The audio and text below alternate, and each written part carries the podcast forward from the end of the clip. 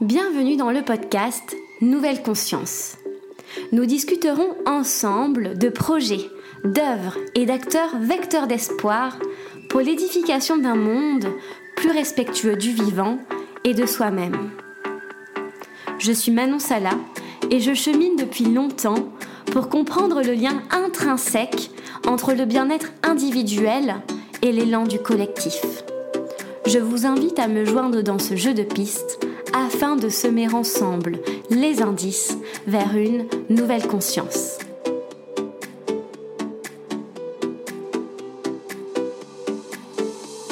Dans cet épisode, j'ai eu la chance de recevoir Marine Calmé au milieu des géraniums et du bourdonnement de la vie parisienne au micro de Nouvelle Conscience.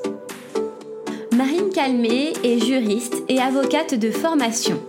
Elle se bat au quotidien pour défendre les droits de la nature aux côtés des peuples autochtones de Guyane et en métropole. Marine Calmé a fondé l'association Wild Legal qui sensibilise et forme les élus, les entreprises et les étudiants et étudiantes à un droit de l'environnement véritablement inclusif et protecteur du vivant.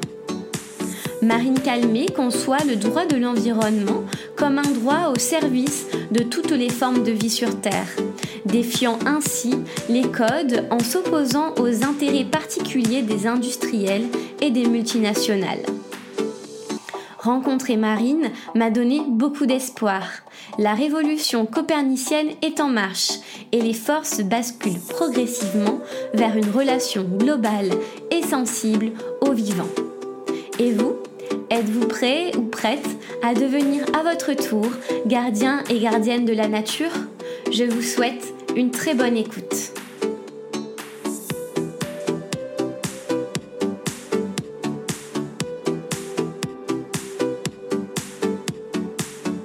Bonjour Marine Calmé. Bonjour. Bienvenue au micro du, du podcast Nouvelle Conscience. Merci d'être présente avec moi aujourd'hui.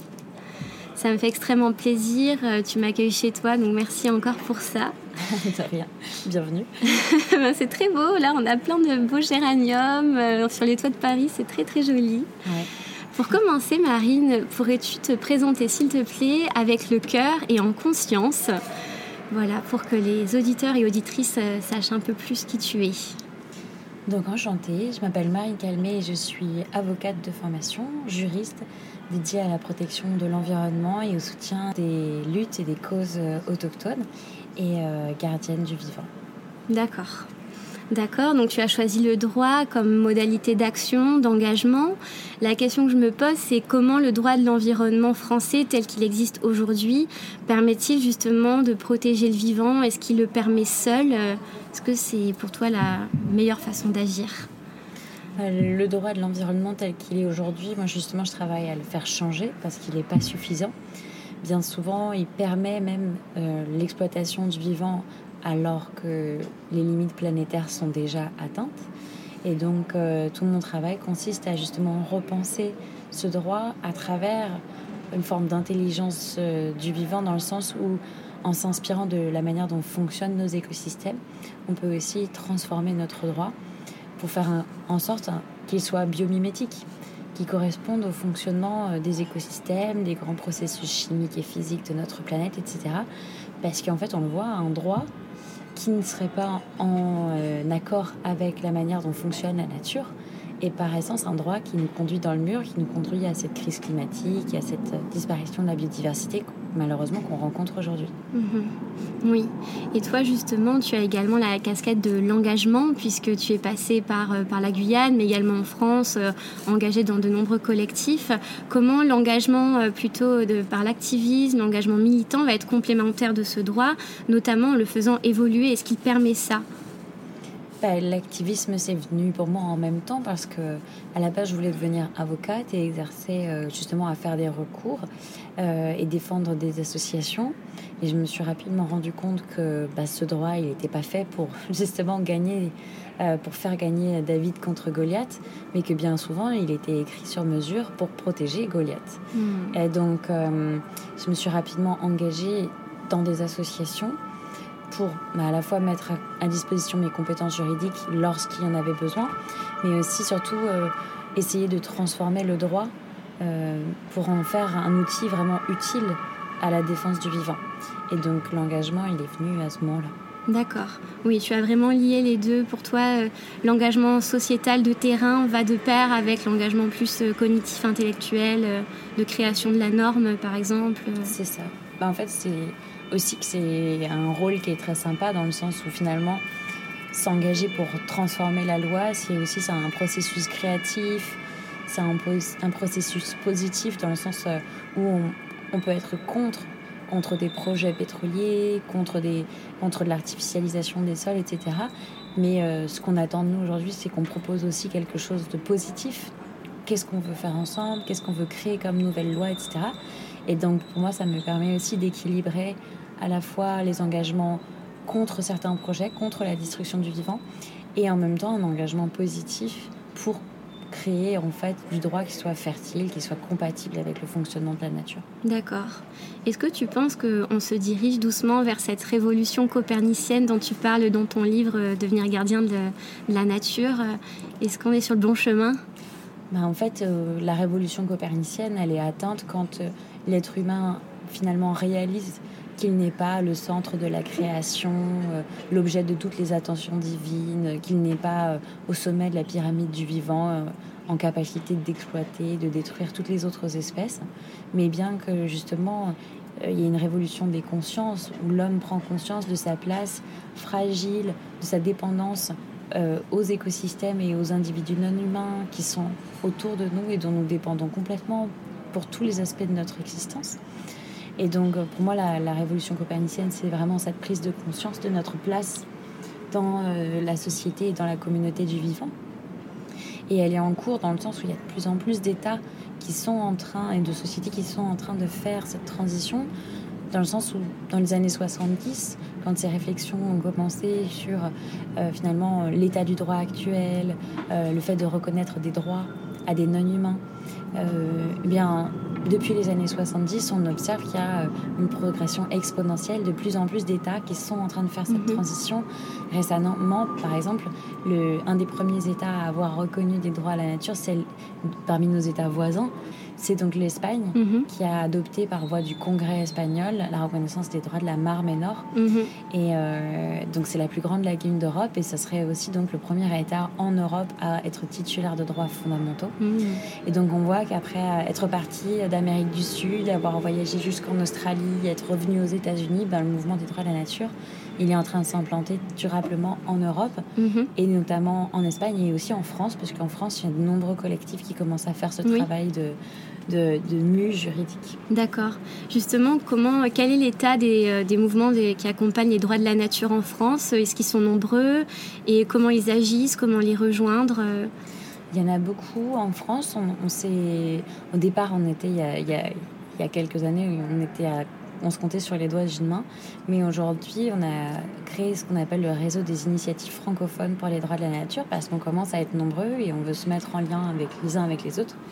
Donc, euh, vous pouvez, euh, par exemple, bah, rejoindre Wild Legal, rentrer euh, grâce à Wild Legal dans ce réseau mhm. et, et, agir soit dans le réseau pour coordonner le réseau, soit retrouver grâce à, à ça d'autres initiatives plus près de chez vous. Mhm. Il y en a sur l'étang de Berre, il y en a sur la, le fleuve Lescaut près de la Belgique, il y en a un peu partout en fait. Mhm. et, et, donc, vous soyez, il y a clairement une lutte qui est forcément faite pour vous. D'accord, pour justement accompagner la nature, le vivant et pas les entreprises dans leur façon de converger vers euh, leur RSE, par exemple, un mode de fonctionnement plus respectueux de l'environnement. Là, c'est vraiment la nature qui est visée, c'est ça, En fait, la RSE, c'est déjà un, petit peu has-been. Hein. Même les entreprises le disent, c'est-à-dire que bah, la RSE, ça consistait à réduire sa consommation de, de papier, réduire mm. les déchets, etc.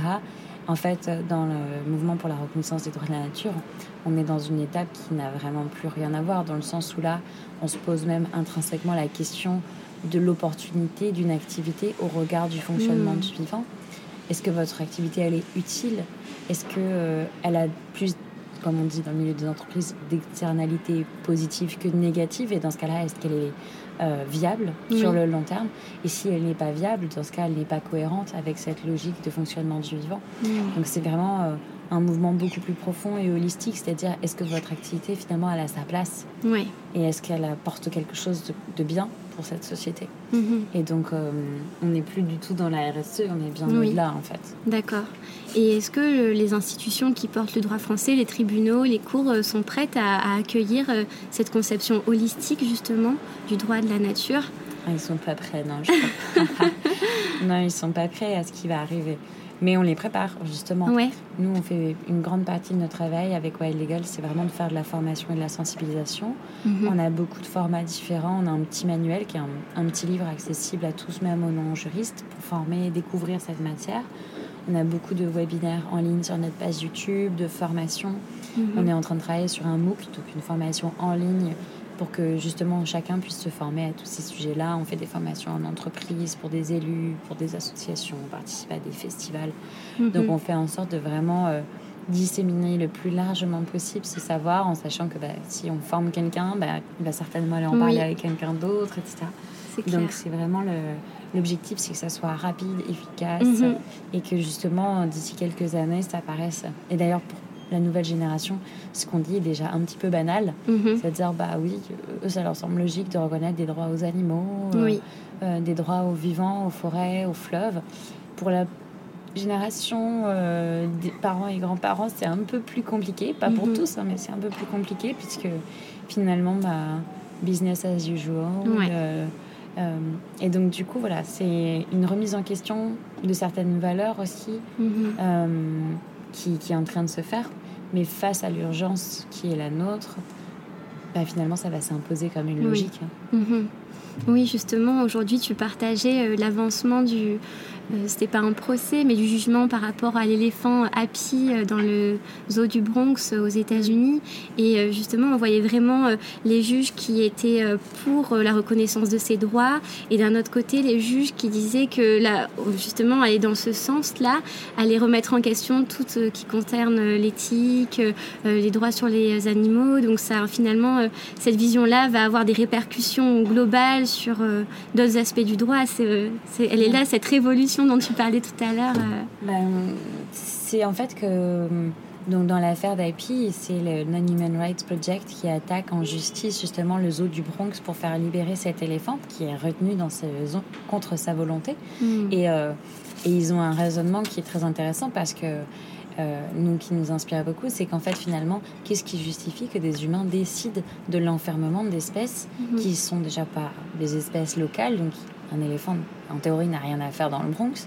Mhm. Et en plus de ça, pourquoi enfermer? Qu'est-ce qu'il a fait de mal, finalement, cet éléphant, pour mériter l'enfermement? Et euh, donc, il y a vraiment une remise en question éthique de notre rapport à l'animal qui est questionnée. Mais ce qui est intéressant dans la décision des juges de dire euh, on ne peut pas le libérer, il n'est pas une personne, un Oui. sujet de droit.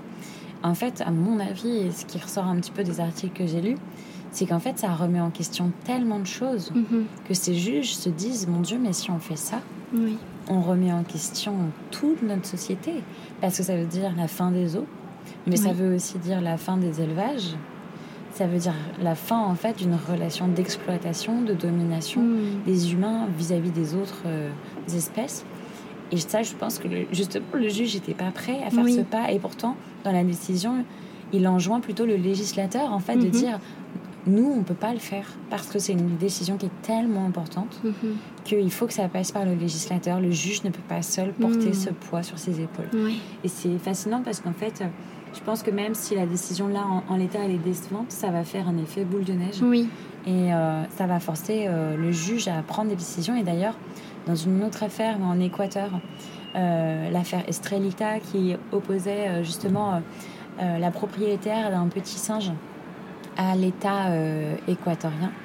Euh, un singe qui avait été euh, illégalement capturé en fait dans la forêt par cette même propriétaire. Mhm. Le juge a ju- a jugé que dans cette affaire, c'était les droits d'Estrelita, du singe qui avait été violé, Mm. son droit à vivre en liberté, son droit à ne pas être braconné, à ne pas être finalement enfermé euh, dans une, dans une, dans, dans- par, un, par un propriétaire. Et, et, et, Et le juge, justement, euh, équatorien a déduit de les, des droits de la nature reconnus dans la Constitution équatorienne mhm. depuis 2008, oui. a déduit que la, la terre-mère a des droits, mais aussi l'ensemble des entités qui composent la terre-mère, et donc ce singe en particulier a des droits individuels.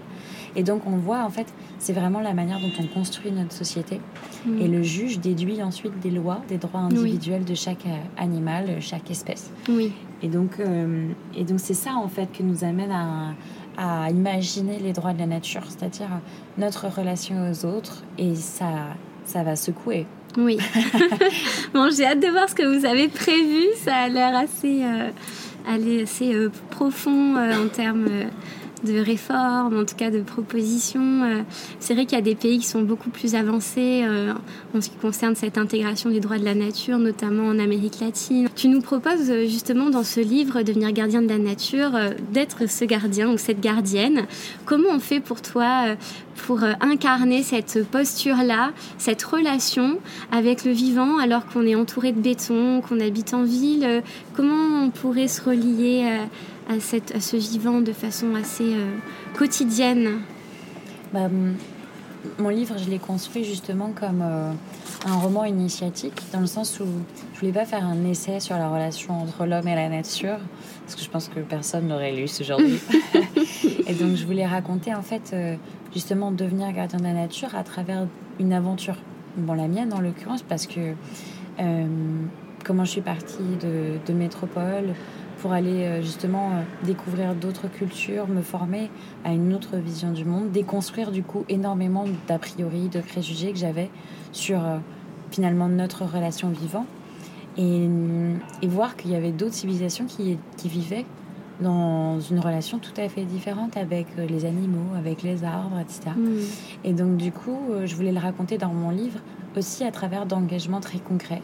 Puisque quand je suis arrivée en Guyane, il y avait notamment le projet Montagne d'Or, donc le plus grand projet de mine à ciel ouvert porté sur le territoire euh, français et en particulier amazonien. Mais il y avait aussi Total qui est venu euh, forer des mm. puits de pétrole en face de Kourou.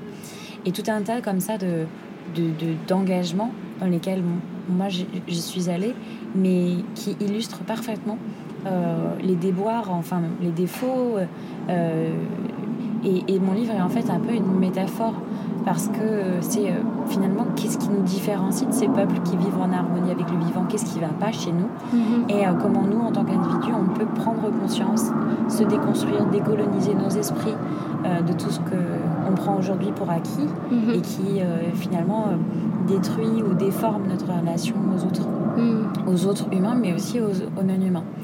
Et donc euh, c'est un processus, un processus de questionnement, de déconstruction, euh, un peu comme dans le féminisme, hein, on déconstruit euh, des choses qui, chez les hommes et chez les femmes, nous paraissent innées, mais par notre éducation, etc. Mhm. Et donc je dirais que bah, c'est avant tout devenir gardien et, ou gardienne de la nature, c'est avant tout un processus d'apprentissage. un processus long, un processus d'engagement profond, profond et sincère, mhm. un processus de questionnement permanent mhm.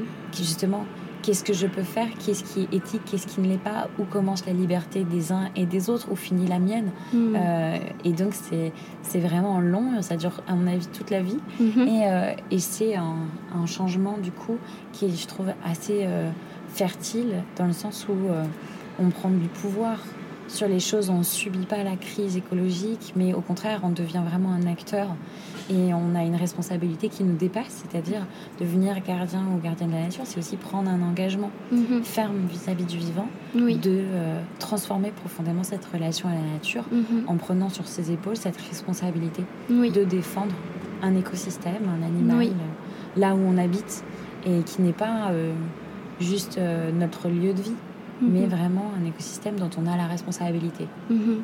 Est-ce que tu peux donner des exemples d'écosystèmes qu'on pourrait croiser euh, dans, dans, le territoire urbain plutôt euh, et qu'on pourrait avoir envie de protéger? Bah, En ville, il y a énormément de choses à faire en fait. Euh, bah, par exemple, je me suis posé la question derrière toi. Ah oui, il y a une petite maison pour les oiseaux parce que en fait, il y a 40% des oiseaux, en, enfin, il y a notamment des, des moineaux en ville qui ont disparu, tout simplement Mhm. parce qu'ils n'ont plus d'habitation. Donc euh, il y a des choses toutes bêtes qu'on peut faire comme euh, accrocher euh, à sa fenêtre un- un- une petite maison pour les oiseaux. Il y a plein de, de, de choses en ligne que vous pouvez trouver sur, pour construire justement comme ça une petite habitation, penser à mettre de l'eau pour les oiseaux. Mhm. En fait, c'est on a pensé nos villes comme des, de l'urbanisme pour les humains. Oui. Et donc on a complètement délaissé le fait qu'il y a des autres espèces qui vivent avec nous. À Paris, il y a, il y a 1600 espèces d'oiseaux qui vivent avec nous. D'accord. Donc euh, c'est pas Ah, rien. ça fait beaucoup. hein. D'espèces et Ouais. d'anim- des- d'animaux en général qui vivent euh, en- à Paris. Et donc on est une seule espèce sur Mm. des centaines d'espèces qui Mhm. sont présentes dans ces villes. Et on peut agir pour justement revoir la ville, non pas comme des villes pour les humains, mais comme une vie et un écosystème, pour par contre complexe, avec notre part de responsabilité vis-à-vis des autres. Mhm. C'est-à-dire euh, bah, mettre euh, une mangeoire, mettre de l'eau pour les oiseaux, mais aussi bah, là, à côté de toi, tu vois par exemple toutes ces fleurs-là.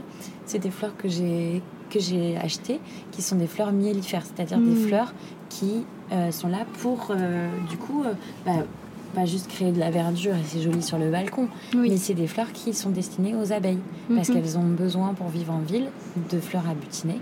Et donc, euh, c'est tout bête, ça se trouve dans n'importe quel euh, fleuriste euh, Oui. ou voilà, et ça peut se commander sur internet.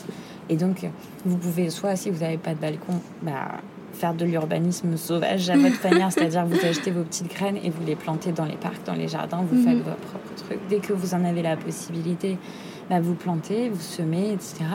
Et puis, euh, il y a tout un tas de choses, on peut tous agir en fait euh, Oui. Par son balcon, par son... Oui. Mais en fait, c'est déjà la question de se po- se poser déjà la question, ok, j'habite une ville, c'est vrai, c'est plus complexe. Et encore, en fait, comment je peux faire pour aider une autre espèce? Hmm. Euh, et lui proposer le gîte, le couvert. Oui. Et donc voilà, c'est ça notre responsabilité, c'est de nous questionner comment je peux faire. D'accord. Et il y a plein de, il y a plein de pistes Mhm. et ça peut venir vraiment euh, de toutes petites choses, mais hyper efficaces. Oui. Et toi, du coup, tu as réussi à créer cette, euh, cet îlot de biodiversité. Tu as eu des oiseaux qui sont venus nicher, et des abeilles aussi qui. Qui viennent mes nouveaux butiner. colocs. euh, les oiseaux sont pas encore arrivés. D'accord. apparemment, c'est parce qu'ils s'in- ils s'installent plutôt à l'automne ou voire à Ah, l'hiver. d'accord. et je l'ai posté juste avant l'été. Donc, euh, je vais peut-être poster l'annonce sur le bon coin. Oui, bah, si vous nous entendez, les petits moineaux parisiens, ou, euh, venez chez euh, Marine, trois calmez. Il y a de la place.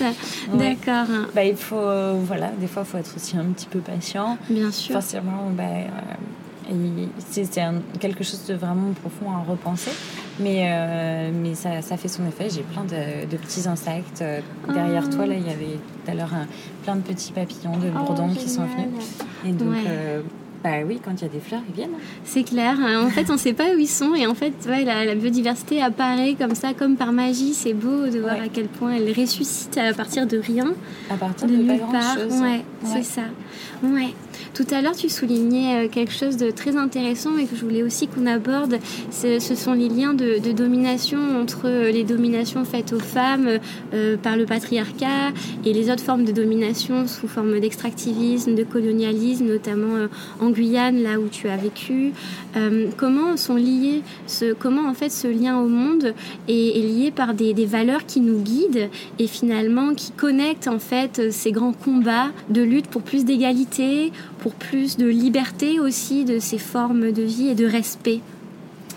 Bah, en fait, euh, le lien, il est assez évident dans le sens où... euh, euh, et et c'est quelque chose que vous pouvez retrouver par exemple dans le super livre de, de Christopher Stone, euh, Les arbres doivent-ils pouvoir plaider dont j'ai fait la préface. Oh, bravo Euh, mais c'est un livre qui date de 1972. Mhm. Et c'est intéressant à lire parce que du coup, c'est le premier livre qui théorise justement le mouvement des droits de la nature en expliquant pourquoi reconnaître la nature comme sujet de droit, c'est non seulement faisable juridiquement, mais en plus, c'est vraiment enviable politiquement parlant, euh, sociologiquement parlant, parce que euh, fait, ça transforme notre relation aux autres de manière vraiment euh, positive. Mhm. Et euh, Christopher Stone, donc ce- c'est un juriste hein, américain, un professeur de droit à la fac, euh, qui écrit cet article en 1972 et qui dit regardez, encore une fois pour déconstruire un de nos a priori, devant cette proposition de reconnaître des droits à la nature, il dit la qualité de sujet de droit, elle a été extrêmement mouvante à travers les époques. C'est-à-dire Mm. que pendant longtemps, il y avait des êtres humains qui n'étaient pas reconnus comme des sujets de droit à part entière.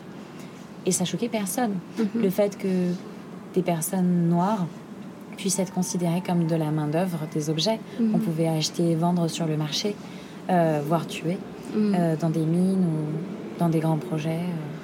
euh, euh, eh bien, et il revient là-dessus. Il revient aussi sur l'évolution du statut des femmes, qui ont été longtemps considérées juridiquement comme des incapables, c'est-à-dire réduites au statut de fou Mhm. ou de d'enfant, et donc sous la tutelle du mari, donc avec des droits euh, bien moindres par rapport aux hommes, et notamment pas le droit de vote, et donc pas le droit d'être élu et Oui. d'être représenté. Et donc, euh, il démontre en ça comment politiquement, finalement, notre société s'est élargie à travers les âges en reconnaissant d'autres individus comme des sujets de droit à part entière. Et finalement, il nous amène à reconsidérer le fait que bah, pour une société vivante et fertile, Mhm. il faille aussi donner des droits à la nature parce qu'aujourd'hui la nature est exclue de nos cercles de décision. Elle n'est pas représentée correctement au Parlement. La voix et les intérêts de la nature en fait ne sont pas entendus et donc Mhm. forcément, bah, ce qui en découle de manière assez logique, c'est une société de prédation et de domination vis-à-vis du vivant. Mhm. Et euh, ce qui est intéressant, et je l'ai réalisé il n'y a pas longtemps, c'est qu'en fait, la même année où Christopher Stone écrit Les armes doivent-ils plaider, Oui. pouvoir plaider, et bien c'est aussi l'année de la plaidoirie de Gisèle Halimi. D'accord. Euh, Gisèle Halimi, donc l'avocate, Oui. qui en France a notamment plaidé pour la renaissance du droit à l'avortement, Mhm. du droit des femmes en fait à disposer de leur corps. Et en 1972, elle fait une célèbre plaidoirie dans une affaire qui tenait justement à- au droit à l'avortement et elle rappelle à un parterre de magistrats masculins Mhm.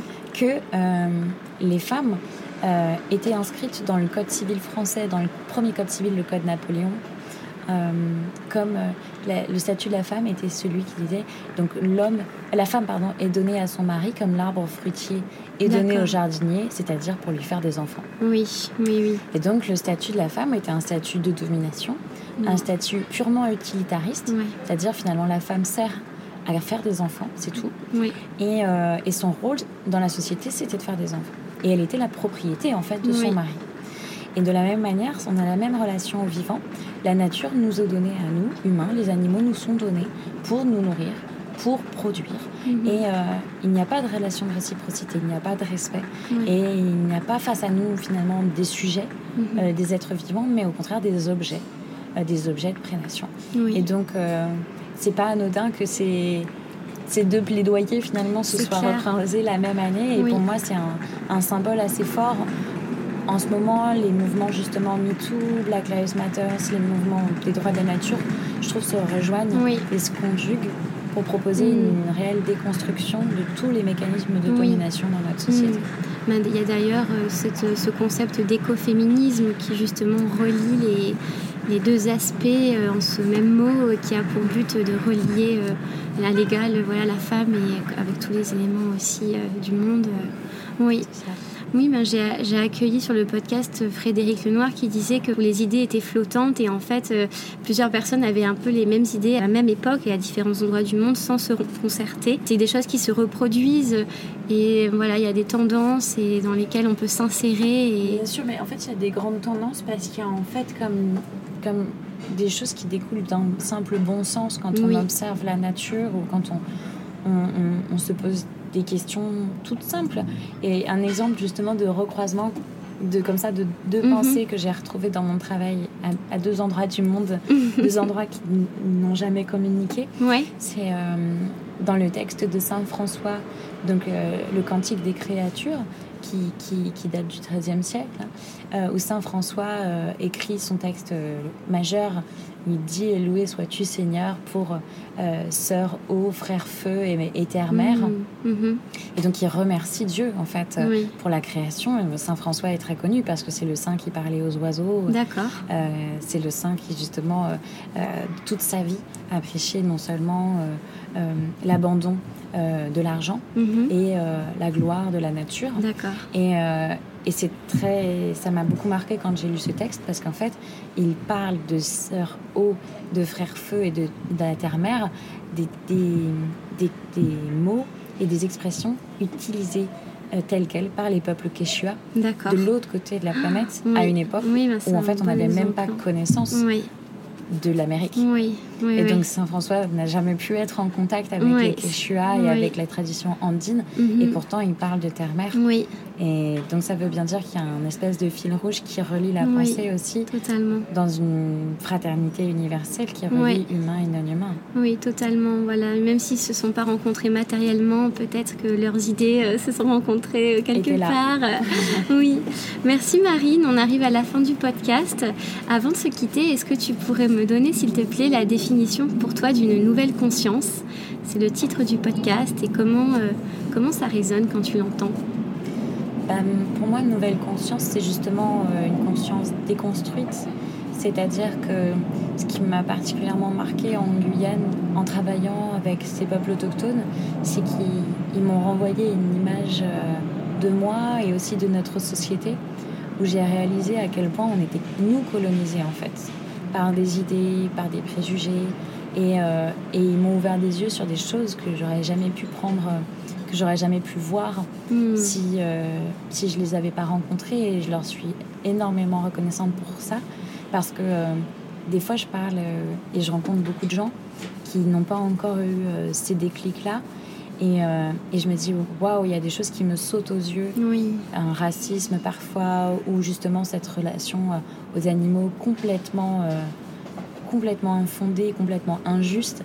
Et donc euh, c'est je dirais pour moi une nouvelle conscience c'est une conscience en alerte et qui est capable justement d'observer dans le détail oui. et de déconstruire des informations qui nous sont données en se disant mais ça est-ce que c'est juste? Est-ce que est-ce que c'est comme ça euh, Mhm. que finalement les choses devraient euh, devraient aller devraient se passer etc et donc euh, pour moi c'est un éveil une nouvelle conscience c'est comme un éveil. Et, et j'essaie justement dans mon livre que chaque chapitre soit une déconstruction les gens qui le lisent et que justement grâce à ces différents chapitres on ait un éveil à la fin Mhm. et c'est pour ça qu'il il se lit comme un roman mais il se finit comme un manifeste Oui, parce qu'à la fin, normalement, quand on a lu tous les chapitres, on peut prendre conscience concrètement de Ouais. la manière dont on doit agir. d'accord. Et comment tu, tu fais avec, euh, comment tu joues avec ça, avec ce retour en métropole et, et cette confrontation à, à cette autre façon de, de ressentir ce lien euh, Comment, oui, tu fais C'est pas trop dur pour toi euh, de garder Non. ces idées les... Non, parce que ça change très vite. Ouais, Les choses sont en train de bouger. Alors, on dit toujours, ah non, c'est lent. euh, Mhm. Mais en fait, moi, je vais dire l'inverse c'est qu'il y a sept ans, quand j'ai commencé à travailler sur ces sujets-là, on nous prenait pour des fous. oui, Des fous. Des, des- des- on se disait, mais qu'est-ce qu'ils racontent, les trois Oui. des natures? Mais ça n'a aucun sens. Et en fait, euh, aujourd'hui, je me rends compte à quel point c'est en train d'aller très très vite. Je travaille avec des élus, je travaille avec euh, des parcs régionaux, euh, des professeurs. Hmm. Je donne des cours dans énormément d'écoles. Et puis, Wild Legal est une école avec laquelle on touche beaucoup de gens. Et donc, je vois à quel point c'est en train de, se renverser très très vite cette conception du monde. Et donc, euh, je trouve qu'il n'y a, a pas de quoi euh, se, se dire qu'on va pas y arriver. Au contraire, il n'y a que des signaux verts nous disant fonce. Maintenant, Oui. à nous d'être à la hauteur et de faire clair. connaître ce message. Ouais, Ben, c'est Johanna Messi qui disait que lorsqu'il y a une idée révolutionnaire qui apparaît, il y a trois étapes. La première, euh, il y a une ré- ré- réaction de peur. Après, on nous trouve ridicule, on nous trouve bizarre. Et après, ça leur semble évident en fait. Donc euh, peut-être que la peur est passée, le, le fait d'être ridicule aussi. Et là, ça va progressivement basculer vers l'évidence, euh, j'espère en tout cas.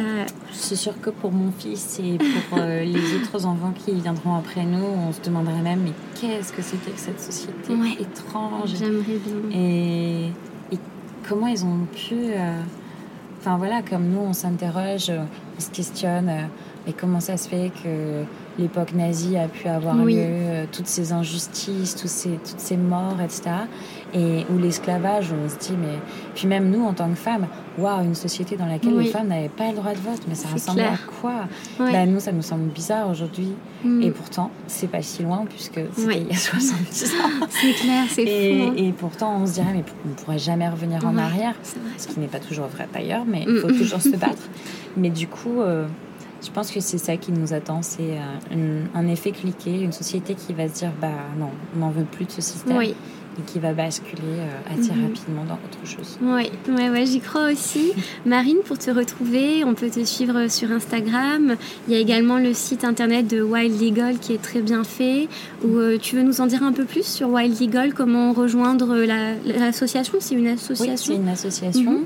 On est euh, essentiellement des juristes, mais on accueille évidemment toutes les compétences, notamment par exemple les gens qui sont dans la communication, parce qu'on a comme on est des juristes, on ne sait pas très bien communiquer. Euh, et puis tout un tas de... Voilà, si vous avez euh, des ressources, euh, des, compétences que vous voulez les mettre, enfin, finalement, les investir dans cette cause parce qu'elle vous semble juste, on a une adresse contact. donc c'est contact.wildlegal.eu. Mhm. notre site internet, vous pouvez retrouver énormément d'informations sur nos campagnes. Par exemple, là le 25 juin, on fait notre procès simulé pour les droits fondamentaux des animaux. Donc on va illustrer nos propositions par un procès simulé qu'on porte aux côtés de l'association L214 et l'association Sauvegarde du Trégor Vélo Pontief, qui est une association bretonne qui se bat contre les marées vertes et contre l'élevage intensif.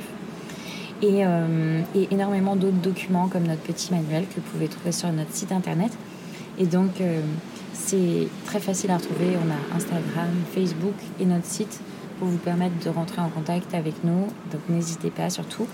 Et, euh, et si vous voulez trouver d'autres luttes, on sera aussi heureux de vous rediriger ou vous, enfin, tout simplement de vous aiguiller vers euh, ce, qui hmm. vous, ce qui vous passionne, ce pourquoi vous êtes bon et ce qui peut aider la oh, nature. magnifique, merci beaucoup. Bonne journée. Merci pour votre écoute. Si ce podcast vous a plu, vous pouvez le soutenir en lui laissant 5 étoiles et un commentaire sur Spotify et sur Apple Podcast. Ça se fait en un clic, ça prend deux minutes et ça fait vraiment toute la différence pour moi. Aussi, j'ai besoin de votre aide. Afin de poursuivre le projet de Nouvelle Conscience de façon indépendante, j'ai créé la page de financement Tipeee que vous pourrez retrouver dans ma bio Instagram, at Nouvelle Conscience Podcast. Ta contribution me permettra de continuer à semer des graines de conscience et à financer notamment le matériel nécessaire à la création et à la bonne diffusion du podcast. Cela fait maintenant plus d'un an que je me suis lancée dans cette aventure et c'est grâce à vous qu'elle pourra se poursuivre. Je vous remercie du fond du cœur pour votre soutien. Prenez soin de vous et à la semaine prochaine.